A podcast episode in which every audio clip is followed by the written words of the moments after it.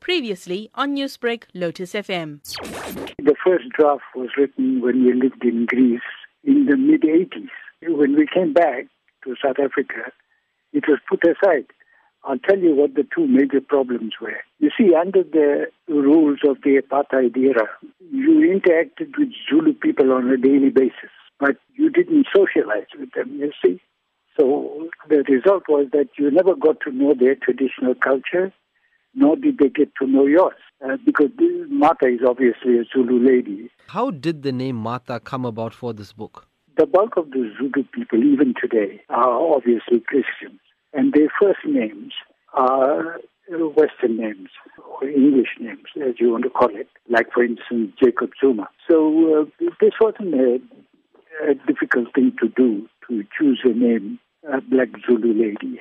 I've always felt very strongly about Zulu lady forced to leave her village along the Tugela River, for instance, and then come to work, say, on the Berea, for instance, in Durban, in a totally urban, alien environment. Right? Now, that is not unusual on a worldwide scale. You get lots of Filipino ladies working in the Middle East, in Dubai, in Saudi Arabia as domestic servants. So that's not unusual. But what was unusual South Africa was that uh, during the apartheid era and during all the many apartheid rules, black person can't go here, can't go there, can't do this, can't do that, many restrictions. And that in itself was totally unusual on a worldwide scale. What did you hope to achieve when writing this book?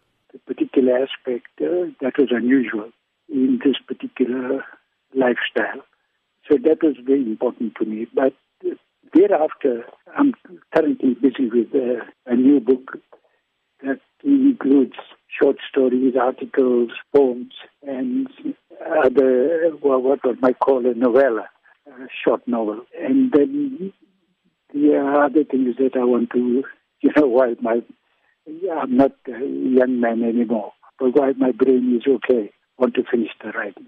Newsbreak, Lotus FM, powered by SABC News.